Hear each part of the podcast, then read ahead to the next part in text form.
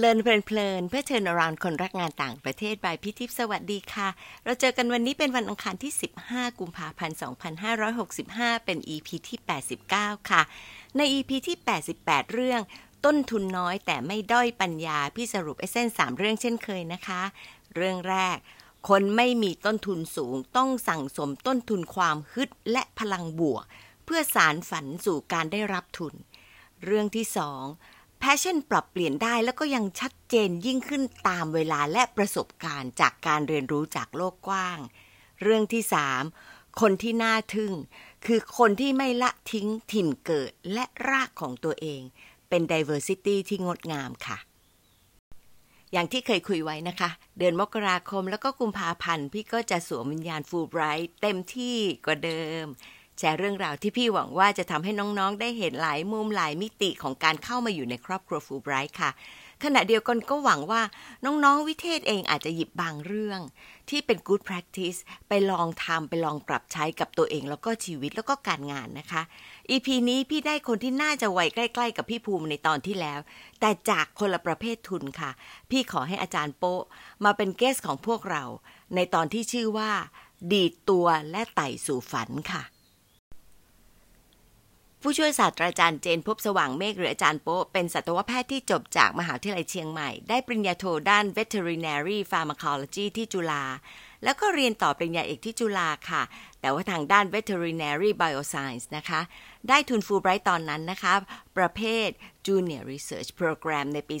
2013 ค่ะ ไปที่ Seattle นะคะ Department of Bioengineering School of Medicine ที่ University of Washington ค่ะ ทุนนี้ให้กับผู้ที่เรียนปริญญาเอกในประเทศไทย แล้วก็ต้องการที่จะไปศึกษาวิจัย เพื่อช่วยให้ทำวิทยานิพนธ์ได้อย่างมีมุมมองที่ครอบคลุมขึ้น แล้วก็สร้างเครือข่ายในสาขาที่ตัวเองเรียนด้วยค่ะ ปกตินี้ทุนนี้ให้ 6 เดือน แต่อาจารย์โป๊ไป 1 ปี เพราะว่ามีทุนอื่นสนับสนุนด้วยนะคะ พี่บอกเลยตรงนี้ว่า การมีทุนอื่นอยู่ด้วย ไม่ได้ถือว่าเป็นข้อจำกัดกลับเป็น value added ที่จะทำให้เราขยายโอกาส แล้วก็เพิ่มประโยชน์ให้ตัวเราเองในฐานะผู้รับทุนด้วยค่ะ ตอนนี้อาจารย์โป๊กก็เป็นอาจารย์ที่ภาควิชาฟาร์มคอลจี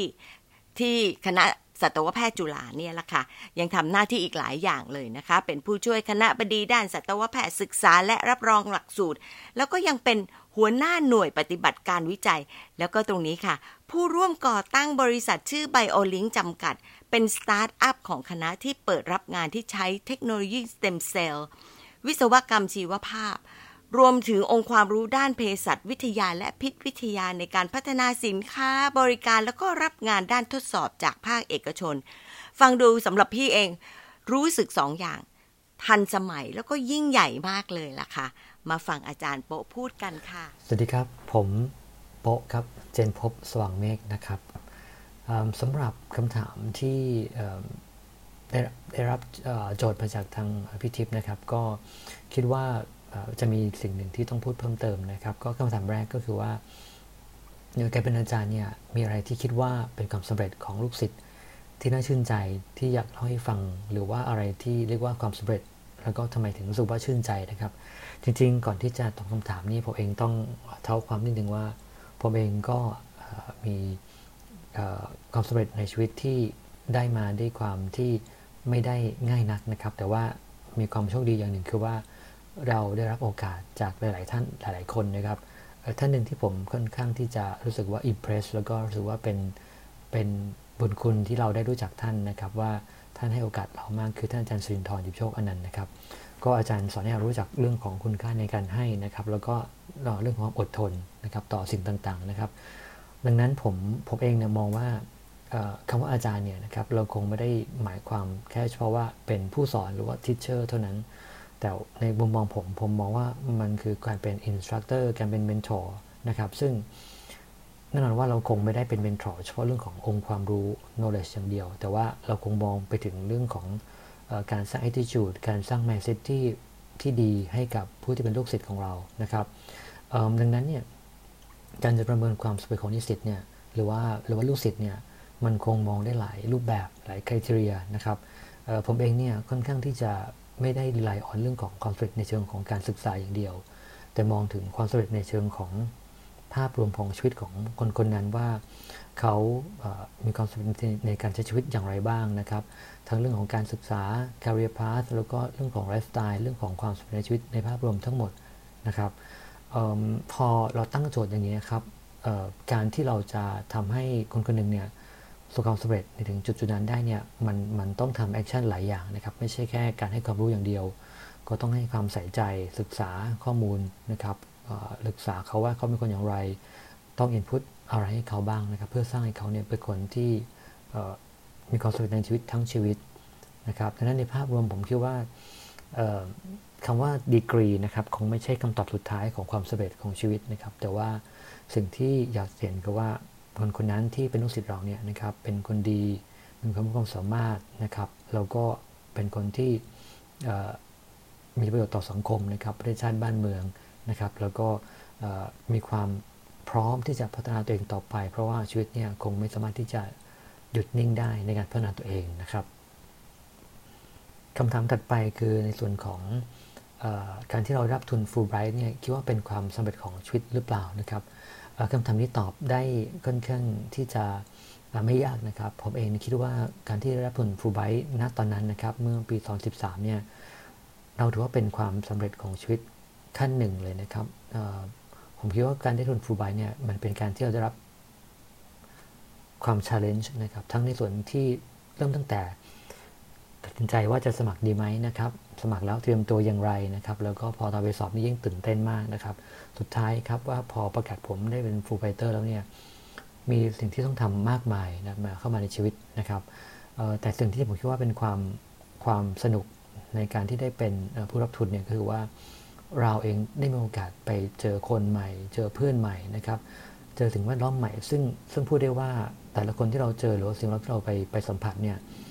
ระดับที่เป็นระดับ top ระดับครีมของของสาขาวิชานั้นๆ หรือของระดับประเทศนั้นๆนะครับโดยที่เราเจอคนระดับท็อปของของโลกเลยก็ก็เคยเจอนะครับ ซึ่งผมคิดว่าสิ่งนี้เป็นเป็น challenge ที่สำคัญมากที่ทุนฟูไบเนี่ยให้เรานะครับเปลี่ยนแปลงตัวเองจากการที่ได้รับการ challenge แบบนั้นนะครับ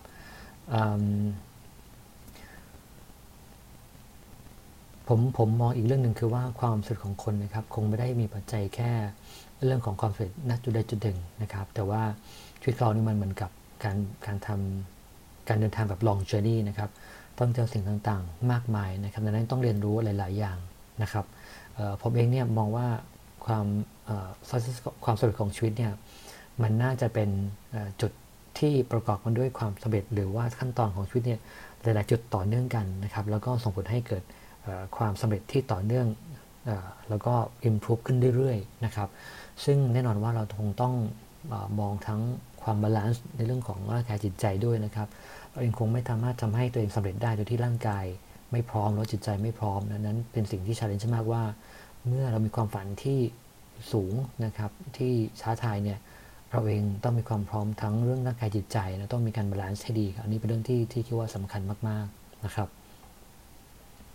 คำถามถัดไปนะครับคือการที่เราเคยทำงานกับคนต่างชาติต่างวิชาชีพเนี่ยนะครับ เราคิดว่า เรื่องความสำเร็จความล้มเหลวเนี่ยนะครับมีความคิดความเห็นต่างกันอย่างไรนะครับ ในฝั่งที่เป็นตอนออกตอนตก มันชัดเจนไหมแล้วก็เราปรับอย่างไรนะครับ ผมเองเนี่ยเป็นคนที่ค่อนข้างที่จะไม่ค่อยนะครับรู้สึกผิดแปลกนะในวัยที่ที่ต้องไปอยู่สังคมใหม่ๆนะครับผมเองกับชอบด้วยซ้ำว่าเวลาที่ไปเจอสังคมใหม่ๆนะครับเช่นตอนที่ไปอเมริกาแรกๆนะครับก็รู้สึกว่าเราเองไม่ได้แปลกย่างแต่เรารู้รู้สึกสนุกด้วยซ้ำว่า มันมีสิ่งที่เราไม่เคยเห็นไม่เคยเจอมาก่อนในการใช้ชีวิตของของกลุ่มคนในต่างประเทศนะครับผมคิดว่าสิ่งที่เราต้องการคือเราต้องการเรียนรู้ว่า แต่ละบริบทของการใช้ชีวิตของเขาเนี่ยนะครับมันมีข้อดีข้อเสียอย่างไรนะครับ แล้วก็เรียนรู้แล้วก็ปรับตัวนะครับผมเองชอบที่จะเอาตัวเองเข้าไปคลุกนะครับทำให้เกิดความคุ้นเคยนะครับ familiar กับ ไลฟ์สไตล์ที่เราคิดว่าเราไม่ไม่คุ้นเลยนะครับ จนเรากลายเป็นว่าเราสามารถสัมผัสได้ว่าโอเค เราค่อนข้างคุ้นชินละเราก็ศึกษาว่าสิ่งที่เป็นไลฟ์สไตล์ของเขาเหล่านั้นนะครับมันมีข้อดีข้อเสียต่างกันอย่างไรนะครับ ข้อดีเก็บมาใช้ครับ ข้อเสียก็คือดูเป็นตัวอย่างเป็นเยี่ยงอย่างนะครับ อะไรที่คิดว่าไม่น่าจะไหวนะนะครับ เราคงไม่ได้เอามาใช้นะครับ แต่ว่าอะไรที่คิดว่าเป็นสิ่งที่ดีมากๆนะครับ เราคงเก็บเอามาใช้นะครับสิ่งหนึ่งที่ผม ค่อนข้างเปลี่ยนมากๆนะครับหลังจากที่ไปใช้ชีวิตที่อเมริกาประมาณสักปีหนึ่งนะครับ แล้วก็กลับมานะครับสิ่งหนึ่งสิ่งนั้นก็คือว่าผมใช้ชีวิตที่เรียบง่ายขึ้นนะครับ เป็น easy lifestyle แล้วก็เป็นคนที่ easy way easy go นะครับ คือไม่ค่อยซีเรียสกับเรื่องของการใช้ชีวิตมากนะครับ ไม่ค่อยให้ให้ความสำคัญกับการที่จะต้องมีนู่นมีนี่มีนั่นนะครับ แต่ว่าเรามองว่าไลฟ์สไตล์ที่ น่าจะ balance กับเราคือเรื่องของการที่เราทำงาน แล้วก็ใช้ชีวิตโดยที่เราไม่ต้องหนึ่งสิ้นเปลือง หรือว่าจะต้องทำไลฟ์สไตล์ให้มันยุ่งยากนะครับ ผมชอบวิธีการทำงานของฝรั่งอย่างหนึ่งคือว่า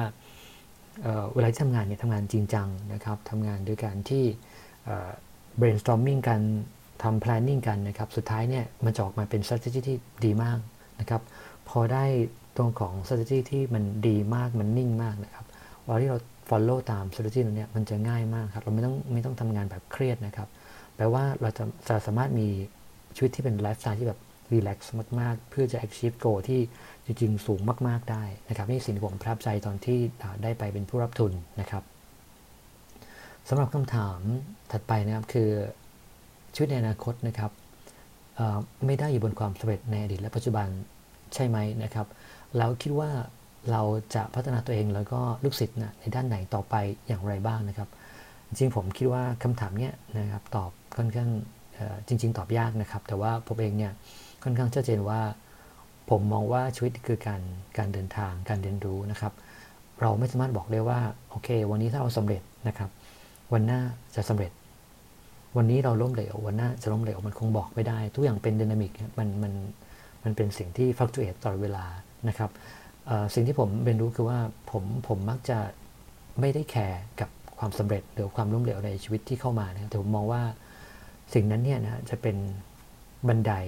เป็นประสบการณ์ที่เราเรียนรู้ว่าโอเค ถ้าทำอย่างนี้นะเอาคำจะเป็นแบบนี้นะครับเเส้นทางที่เราเดินเนี่ยมันจะประกอบด้วย ผมว่ามันมีทั้งบริบทของความสำเร็จความล้มเหลว ดีใจเสียใจ ทุกอย่างจะเบรประดังเข้ามาครับอยู่ที่ว่าเราจะสามารถ manage มันให้ เป็นกำลังในการเดินต่อไปได้อย่างไรมากกว่านะครับ สิ่งหนึ่งที่ทุกคนคงต้องมีคือ เรื่องของความกระหายในการที่จะดีดตัวเองออกจาก comfort zone นะครับ วิ่งหาความ challenge นะครับ หา inspiration ใหม่ๆนะครับ พบปะผู้คนพบปะสังคมสิ่งแวดล้อมใหม่ๆ เพื่อดึงตัวเองออกมาจากความติดติดกับสิ่งเดิมๆนะครับ comfort zone นี่เป็นเรื่องที่ผมคิดว่าเราสบายนะครับ แต่ว่าพอเราจมอยู่กับ comfort zone comfort zone เนี่ย มันจะให้เราเสียอินสปิเรชันนะครับ แล้วก็ความกระหายที่จะเดินหน้าต่อไปนะครับดังนั้นผมเป็นคนที่จะชอบที่จะไปเจอคนใหม่ๆ พบปะผู้คนใหม่ๆนะครับ ถึงแม้การทำอย่างนั้นเนี่ยจะทำให้ชีวิตเนี่ยบางครั้งอาจจะจะเหนื่อยนิดนึง แต่ผมมองว่ามันทำให้เราดีตัวเองเนี่ยไปได้ไกลขึ้นไกลขึ้นเรื่อยๆนะครับ ผมมาคิดว่าเราเองเนี่ยคงคงรอความเปลี่ยนแปลงให้วิ่งเข้ามาหาเราเนี่ยไม่ได้นะครับสิ่งที่เราควรจะทำคือเราต้องโดดวิ่งหาความเปลี่ยนแปลงอันนั้นเองครับหรือเป็นผู้นำให้เกิดความเปลี่ยนแปลงอันนั้น ด้วยตัวเราเอง หรือว่าด้วยทีมของเราเองนะครับด้วยซ้ำนะครับเเป็นที่ยอมรับว่ากระแสการเปลี่ยนแปลงในเชิงของความเป็น disruptive changing นะครับทั้งในเรื่องของไลฟ์สไตล์เรื่องของเทคโนโลยีต่างๆนะครับมันจะทำให้ชีวิตเราเปลี่ยนไปใน ไม่นานไม่ช้านี้นะครับ สิ่งหนึ่งที่ต้องคงต้องทำคือ เราคงไม่รอให้กระแส disruptive เหล่านั้นนะครับวิ่งวิ่งมาเปลี่ยนเรา แต่เราคงเองที่จะนะครับวิ่งเข้าไปหากระแสนั้นแล้วมองว่าอะไรที่เป็นสิ่งที่เราชอบนะครับท้าทายกับเรา แล้วเราชอบที่จะเรียนรู้มันไหมนะครับพอถ้าถ้าเราเจอสิ่งที่เราชอบเราจะวิ่งเข้าไปจับมันนะครับ แล้วก็เหมือนกับ ปรับมันประยุกต์มันให้เข้ากับเราแต่ที่เราจะถูกปรับให้เข้ากับมันนะครับอันนี้ผมมองในเรื่องนี้เป็นเป็นมุมมองแบบแบบนี้นะครับว่าเราคงต้องดัดแปลงมันให้เข้ากับเรานะครับ เพื่อที่จะทำให้มันทำให้เราเนี่ยประสบความสำเร็จได้นะครับสิ่งหนึ่งที่สำคัญเสมอที่ผมมองมองตลอดคือเรื่องของการ balance นะครับในเรื่องของความมั่นคงทางจิตใจและร่างกายนะครับที่สิ่งสำคัญมากว่าบางทีเรามีความฝันที่ที่ไกลที่สูงมากแต่ว่าเราไปไม่ถึงเพราะว่า เราไม่สามารถแบกรับความกดดันได้ หรือว่าเราคิดว่ามันเครียดเกินไป สิ่งที่สำคัญมากว่าทำไงถึงจะเมนเทนเส้นทางสู่ความสำเร็จได้โดยที่เราไม่เหนื่อยไม่ท้อไปซะก่อนนะครับ สิ่งเหล่านี้เป็นศิลปะมากๆในการใช้ชีวิตนะครับว่าประสบการณ์ที่เราได้มาในชั้งบวกและลบเนี่ยต้องเก็บเอามาเป็นกำลังใจนะครับ อย่าเก็บเอามาเป็นเบอร์เดนนะครับถ้าเราเก็บมาเป็นเบอร์เดนเนี่ยมันจะทำให้เราเฟลไปเรื่อยๆนะครับแต่ว่าถ้าเราบอกว่า โอเค จะดีหรือร้ายนั่นคือประสบการณ์ แล้วมันจะเป็นบันไดให้เราเนี่ยเราก็จะเดินบนบันไดเหล่านั้นเนี่ยสูงไปสูงไปเรื่อยๆนะครับนั่นสิ่งที่ผมคิดมาตลอดว่า ผมไม่แคร์กับความล้มเหลวหรือความสำเร็จ แต่ผมแคร์ว่าเรานะครับ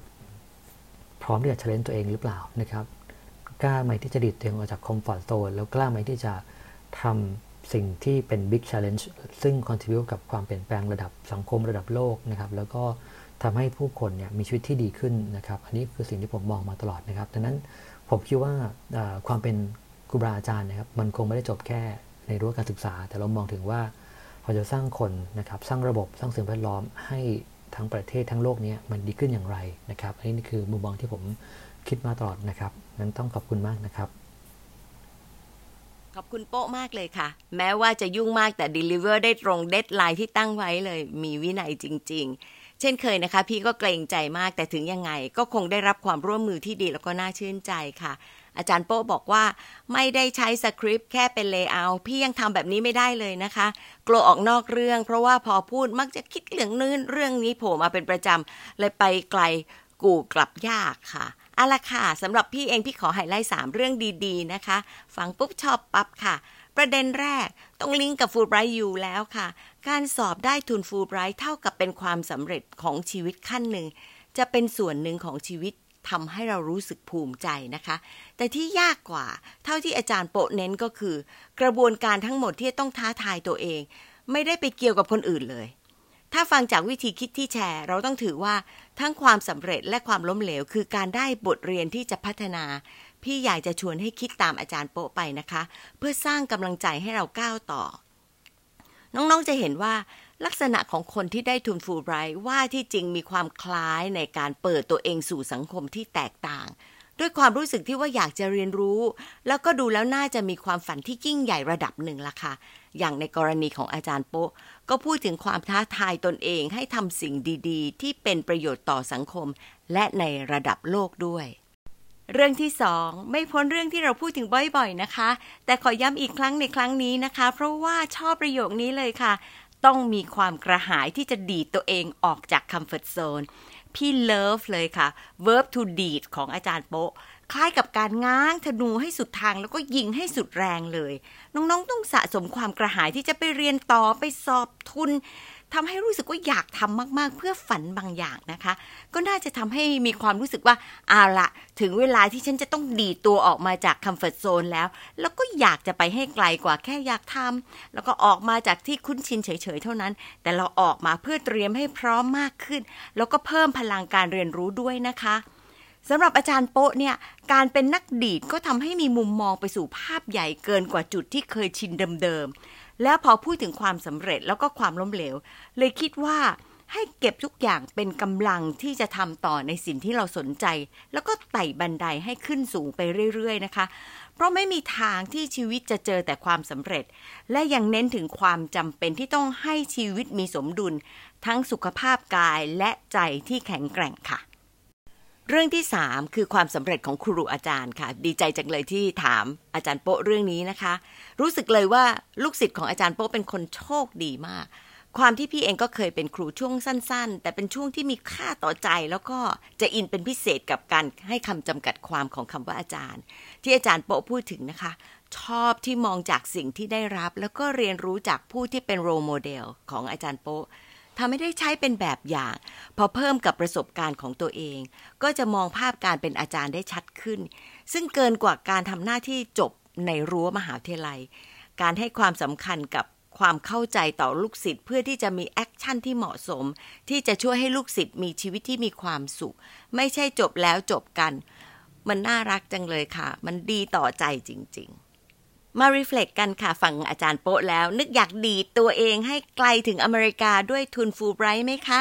เริ่มยังไงดี ได้ให้แง่คิดอะไรที่น้องๆคิดว่า เหมาะกับตัวเองบ้างคืออะไรคะ ขอบคุณที่ตามฟัง แล้วพบกันวันอังคารหน้านะคะ สวัสดีค่ะ